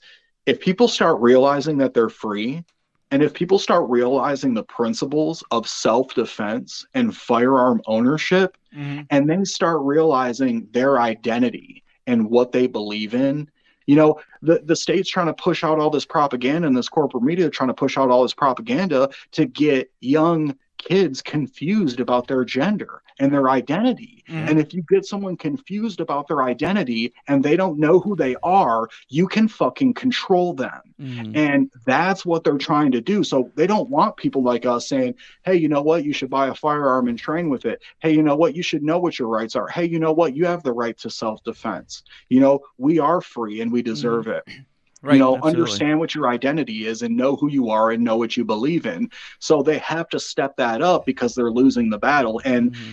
you know these people it- they're they're not very good at creating certain things right but they are very good at co-opting something that was already invented or created it Right. and then manipulating it and transforming it into what they want it to be you know but mm. they're not like truly creative with heart-based intelligence mm-hmm. Right. So, um, back to the uh, documentary. Is there a, a set release date that for that? Is it done, or is she still working on it, or uh, when can we expect that? So, you know, uh, I would say probably, you know, summertime. I I, I would start looking around then. Uh, we still have like a whole nother segment, right? Oh, we wow. still have more filming to do with me. Mhm. And then, um, you know, as long as our editor stays around, he's a super cool dude. Um, he's into it too. Like he's passionate about it. You know what I'm saying? Good. Just like, you know, we are. So as long as he sticks around and everything's cool, um, you know, it's probably going to be released around then. Christina knows a lot more than I do about it. I'm just trying to put it out there so people know about it, but it is coming out and it is going to be dropped. All I know is we got one more session with me and her to do some filming, and then she's handling a lot of the rest of the stuff. Okay. Once that's over with, then then it's going to get edited and dropped. So we're thinking like June, July, something around there. Well, we'll we'll definitely have to have you back on to talk about that Yeah. around that time frame. Uh, have you guys got any pushback from it yet? Uh, moving forward, has she got pushback? Uh, you know, well, what's actually funny is uh, the government helped us in this situation because during Barry Croft's sentencing the other day, he was sentenced to uh, 19 and a half years in federal prison. And, you know, Radix Verum had a interview with him, you know, and, and recorded it because they have video kiosks in the jail where you can, you know, have sound and video, right?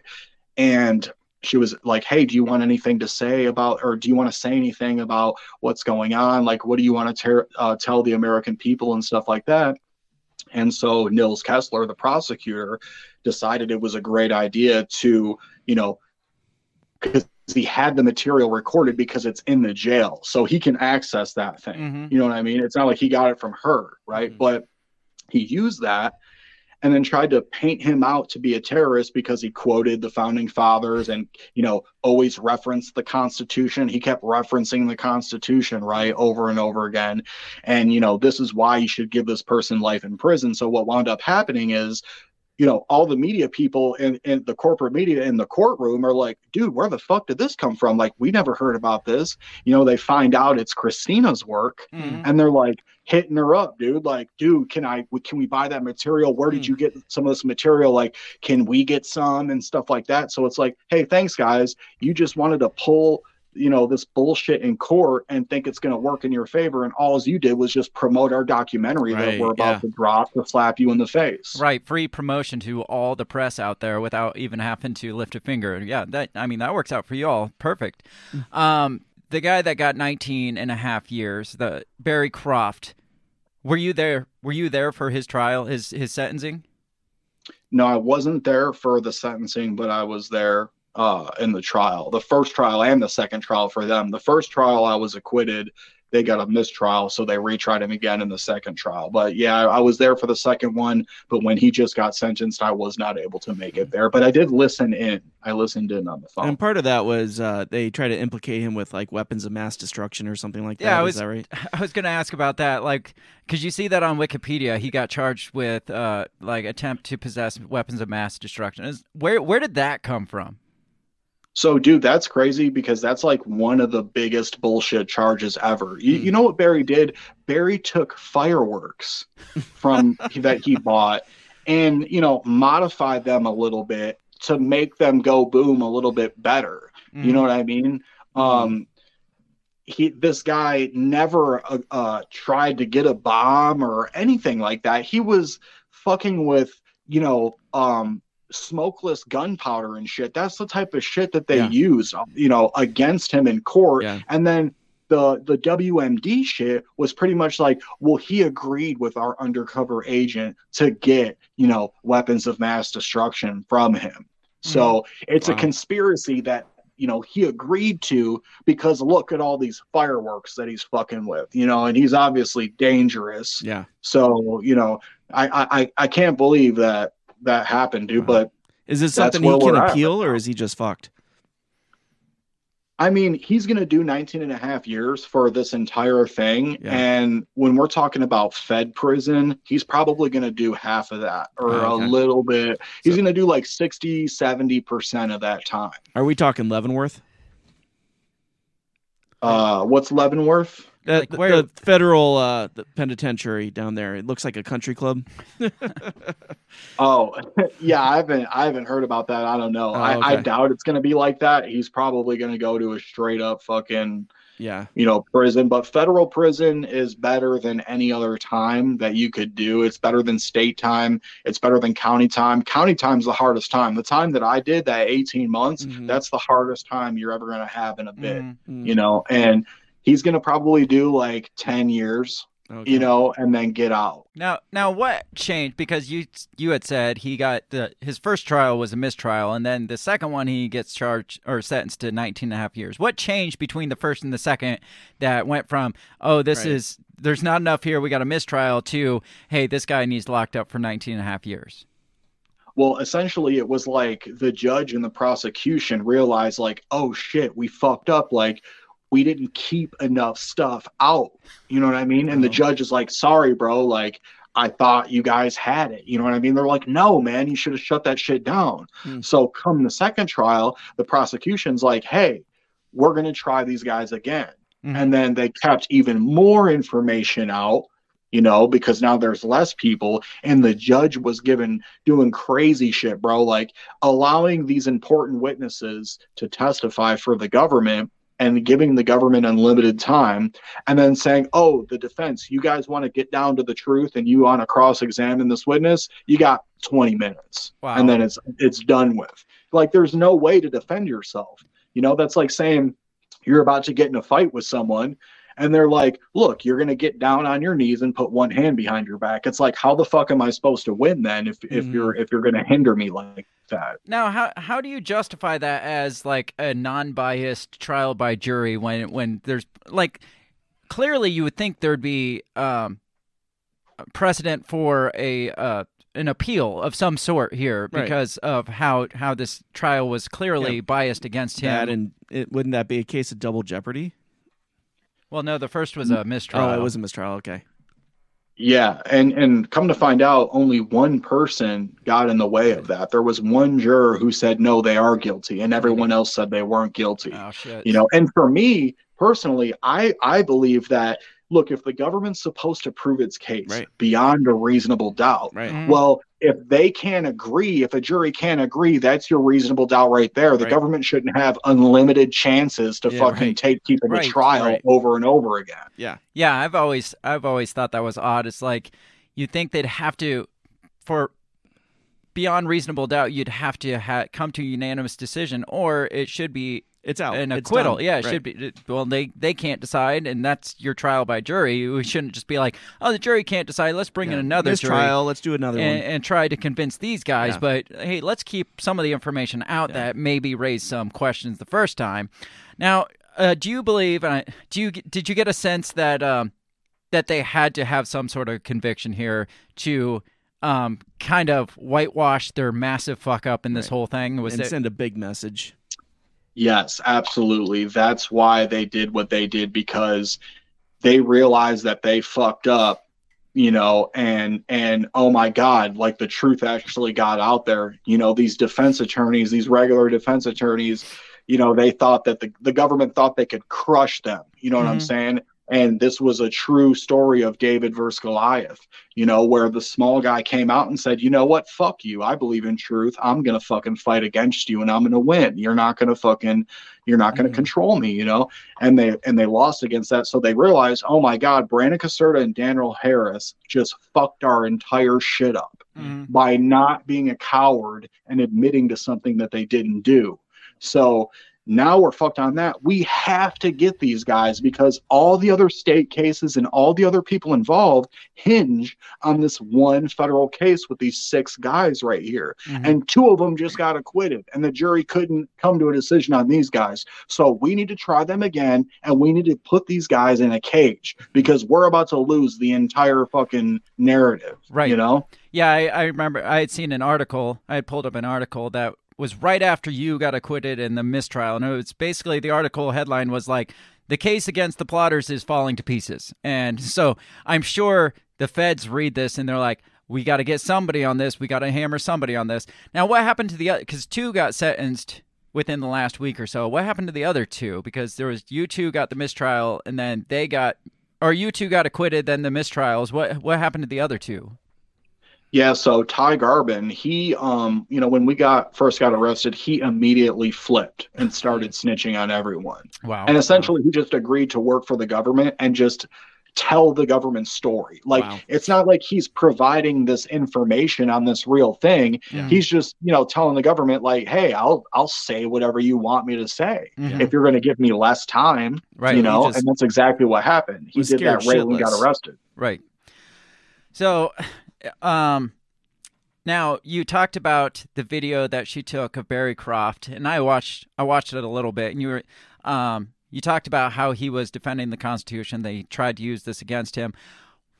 Where did we get to the point in our history where talking about the Constitution was like evidence of domestic terrorism? Right. Like, like how have we gotten to this point?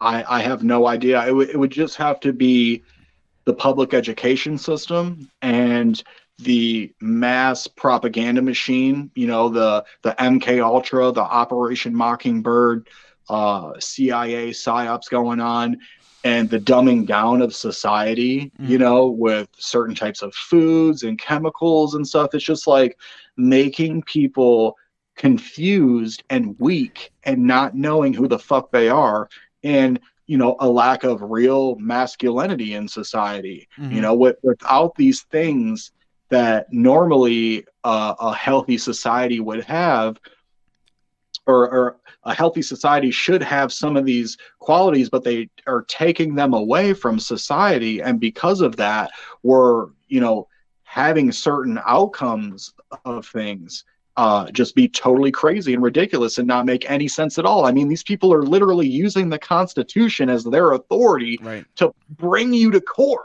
Mhm. you know? And then it's like, they bring you to court and try to convict your ass for talking about the document that they just fucking said they used to put you in this fucking cage. Right. Makes no sense. Yeah, because like you were saying, he was talking about the founding fathers and the Constitution and stuff. And anytime you bring up any of that shit within the last four or five years, it's like, well, obviously you're one of those guys. It's like the like even the term patriot has been taken as a term of basically domestic terrorist or a Trump supporter or something. Like you can't even say you love your country anymore. And it's just it's just bizarre. Like you say you're a, a patriot, that means uh, all of a sudden you you must hate the establishment we have going on here. It's like isn't that the opposite of what patriot means? Right. and like there there's a certain level of patriotism to the point where it's like I, I love my country to the point where I want to preserve what it stands for, not what these people up here are making it. And that that's the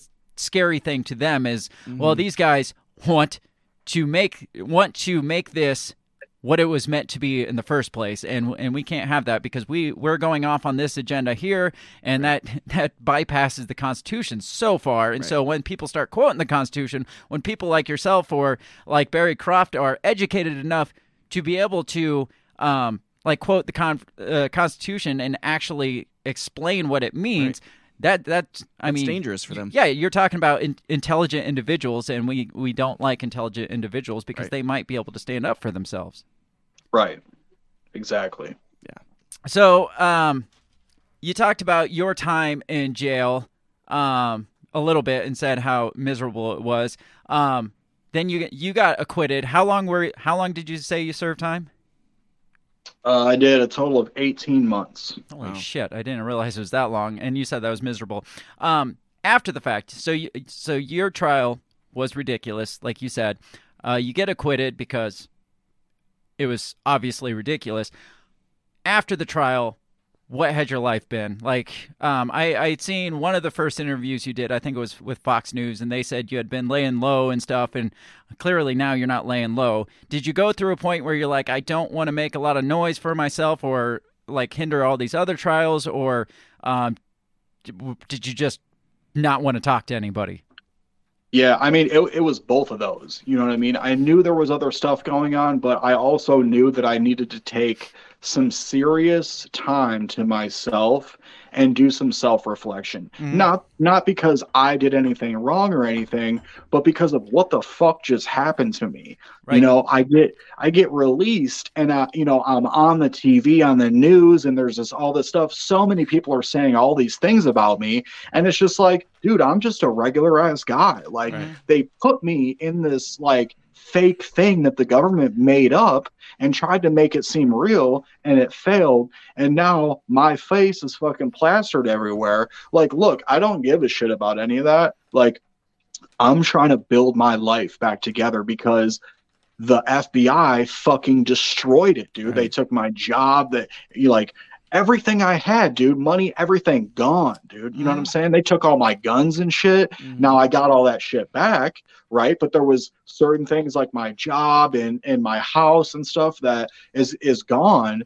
And you know as a grown man i'm 34 years old like look dude I got to build up from scratch again. And that shit takes time and that shit's hard. So I really wanted to think about what just happened to me and then just start focusing on putting the pieces back together so that I can be more successful and more superior than where I was at when I got arrested. And I've already surpassed that, especially the past few months of my life right now. So now it's kind of at the point where it's like, all right, bro, your shit's together. You know what I'm saying? You're doing what you need to do. Now it's time to really fucking speak out against them, you know? Now, um, moving forward, do you find yourself? Are you going to be more of a like an advocate or a um, I are are you going to continue down this road of advocacy for things like this, or are you going to be more of do you do you find do you feel or find the the need that to be public and to kind of be the face of this, like speaking out against this shit, or um, do you see this as after this documentary, I'm just going to go live a normal life? Like like what what are your intentions moving forward? I guess. Uh, you know, essentially with this situation, brother, the government just gave me a platform to expose them.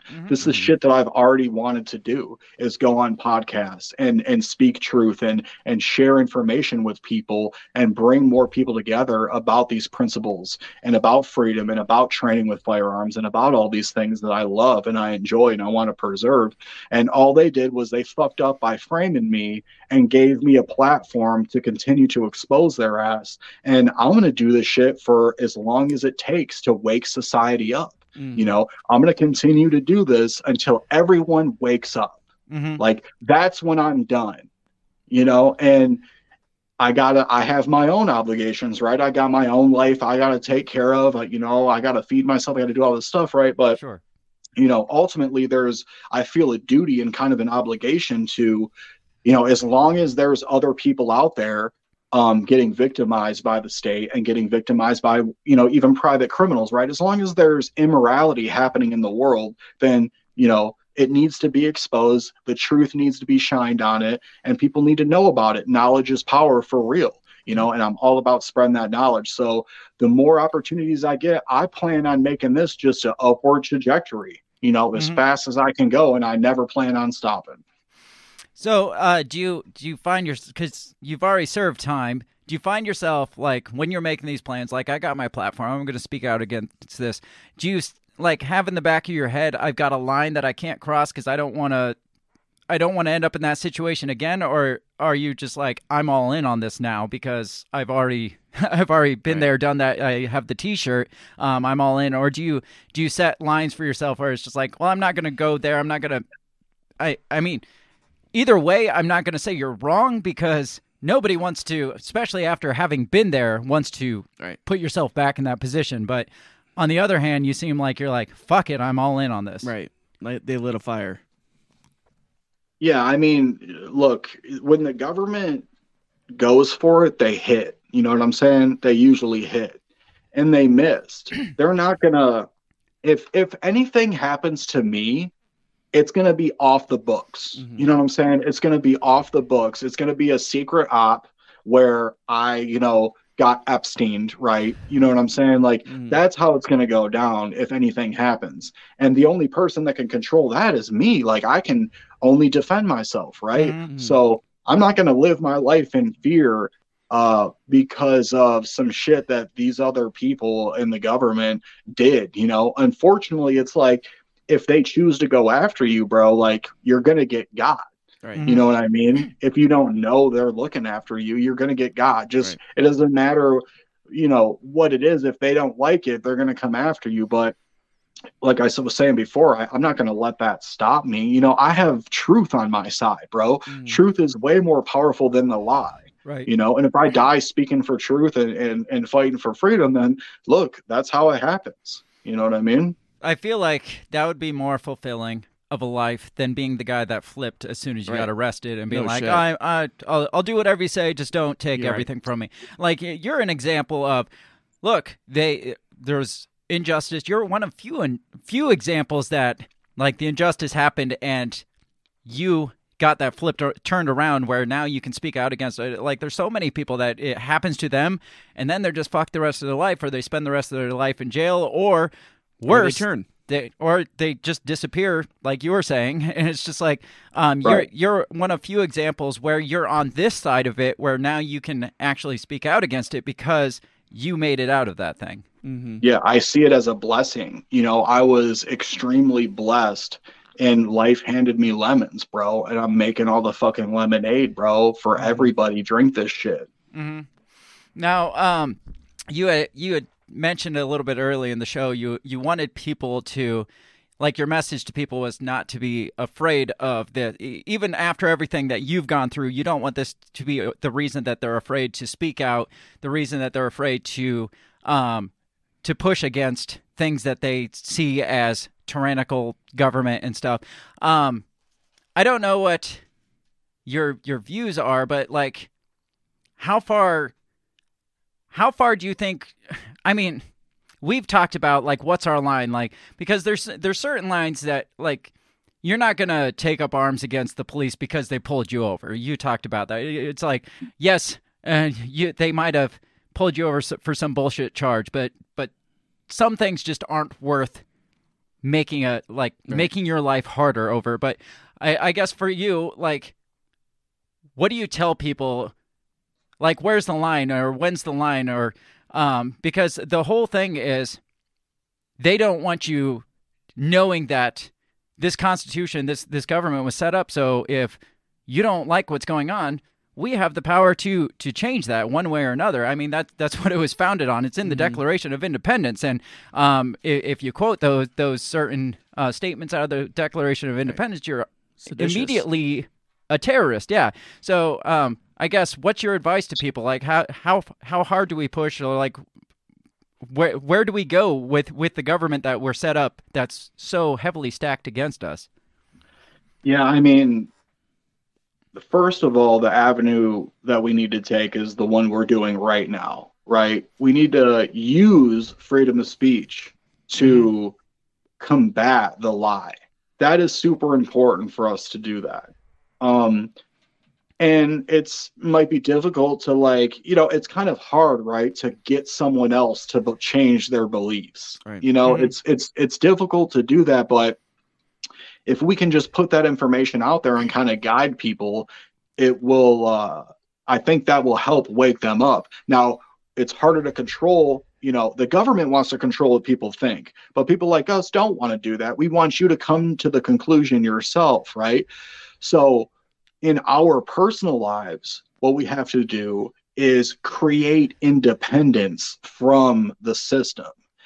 And that is very empowering right? So it that involves acquiring knowledge and Mhm. information you know understanding self-defense and and knowing how to do that. Anything that might make you reliant upon the government or somebody else try to learn that skill and and do that skill you know? And that the more people that do that the more people that free their minds there doesn't have to be a violent revolution. None of that has to happen.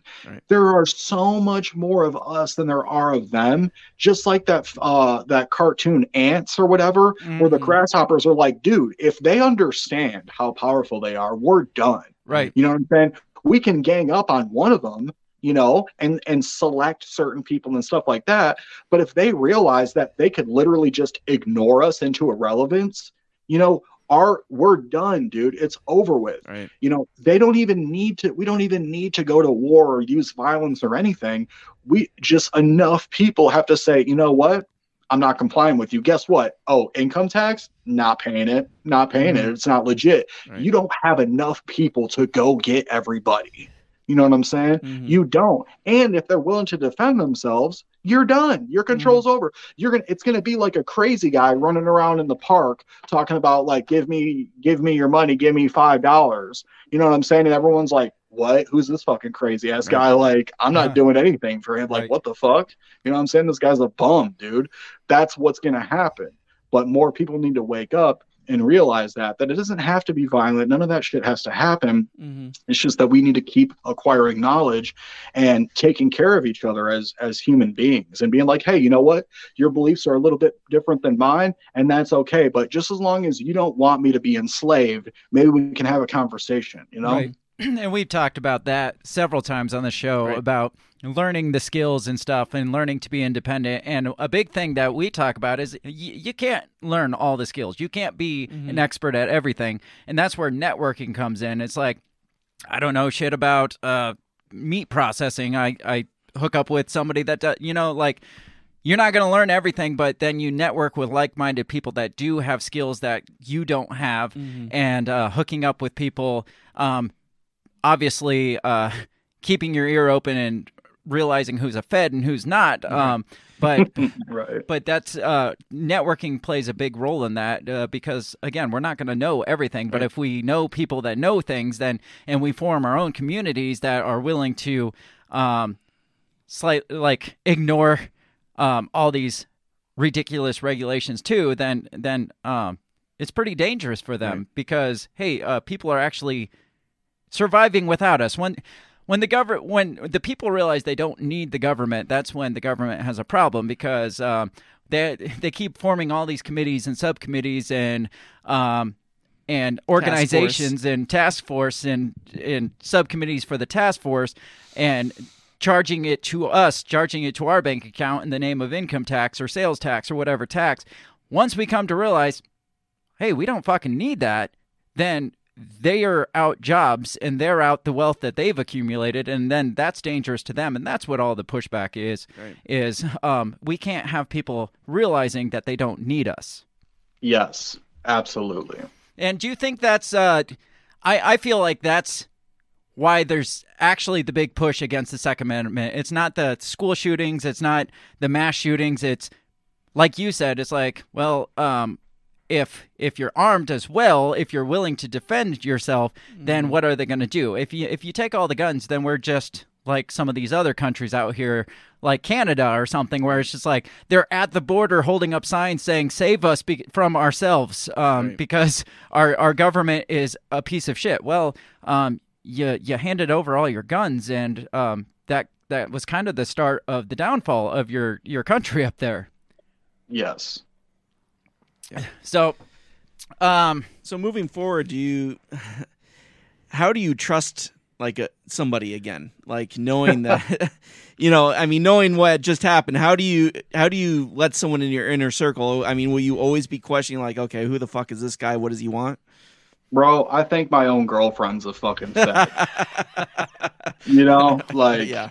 for real, bro. Like that's that's kind of how it is Yeah. right now. Um there's there are certain family members and and stuff that I know for a fact like you know, I trust them with my life. Right. You know, and uh and then I guess that's just how it is, but you just gotta be you just gotta be careful and, and use discernment and um you know, it's I was never someone who was always like doing bad shit and illegal shit or whatever.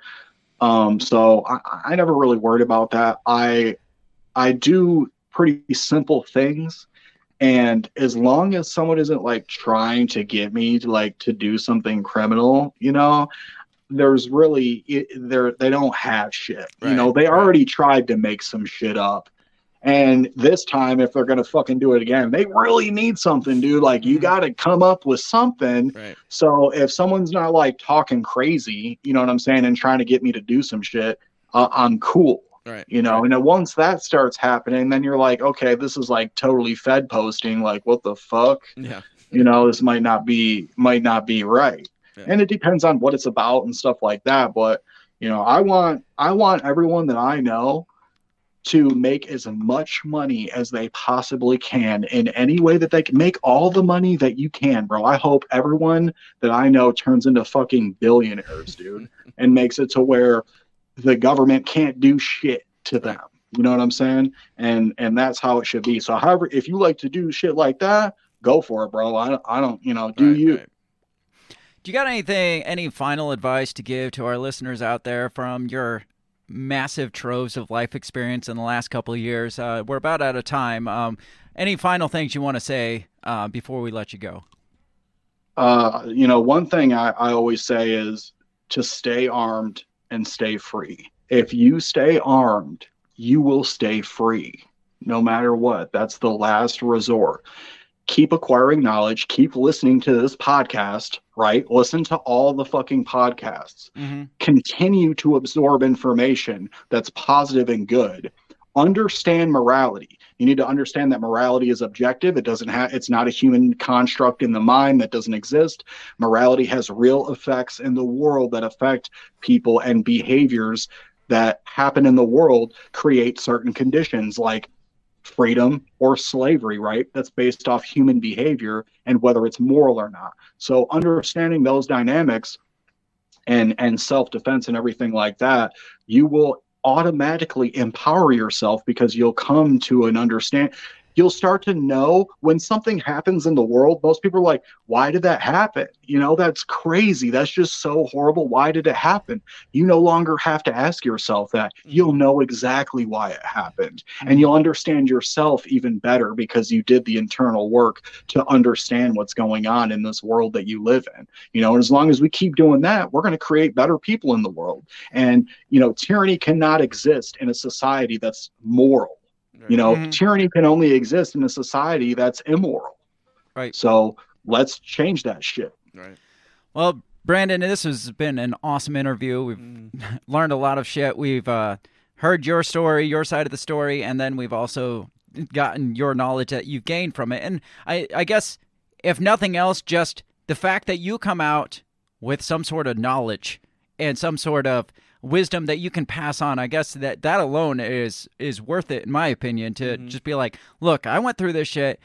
I want to help you be more free and not have to deal with the shit I went through. I mean that to me, I mean that that's that's a success in my book. Um, Brandon, let us know where uh, people can find more about you, find out about the the documentary you got coming out. Anything you want to plug, you can plug it right now. All right, so if you want to find out more about the documentary, uh, subscribe to Radix Verum, R A D I X V E R U M. Uh, her name's Christina. She's got a great YouTube channel. Um, you can also follow her uh, on Twitter at not Radix, and you can find me on Twitter, uh, uh, Brandon underscore Caserta. You can find me on Instagram at Kinetic Truth, Kinetic underscore Truth. Um, you can find me on Facebook. Just you know, Google my name. Uh, and and yeah, if you want to talk about freedom and and talk about rights, just just hit me up, man. Just as long as you're not a Fed, bro, we're cool. well, Brandon, this was an awesome conversation. I'd like to get you on again to. I mean, you got all kinds of stuff to talk about. It sounds like, and I'd like to have you on to talk about things that aren't Whitmer plot related at some point and dig in there. Um, so, um, if, if, you're willing, we'd we'd love to have you back on at some point. So, um, thanks for coming oh, yeah. on again. Definitely. Yeah, thanks, man. I appreciate you guys. Yeah, no problem. Um, we're gonna get out of here. This has been an awesome interview. This is Brandon Caserta. He is a uh, um, accused domestic terrorist, uh, the uh, one of the quote unquote plotters of the Gretchen Whitmer kidnapping plot. Um, make sure you check him out. Uh, look him up all over freaking uh, um, social media. He plugged his his Twitter, his Instagram, and everything. Uh, follow him and share the shit far and wide because his story needs to get out there um, all over the place. Um, if you if you have a platform, get him on your platform. Get his Absolutely. message out there because this is an important message. I think. Absolutely. What'd you think? Yeah, I thought it was great. So It I'm looking forward to checking out that documentary. Yeah, me too. So um, check out all, all the things Brandon has g- going on. Make sure you check us out all over social media. Um, you can find us, like I said, at our handle at Break the Bell Pod. Um, follow us, like, subscribe, follow our YouTube channel so we can uh, get this message out to more and more people and um, do bigger and better things. Um, got a new year going into the new year. We're hitting the ground running.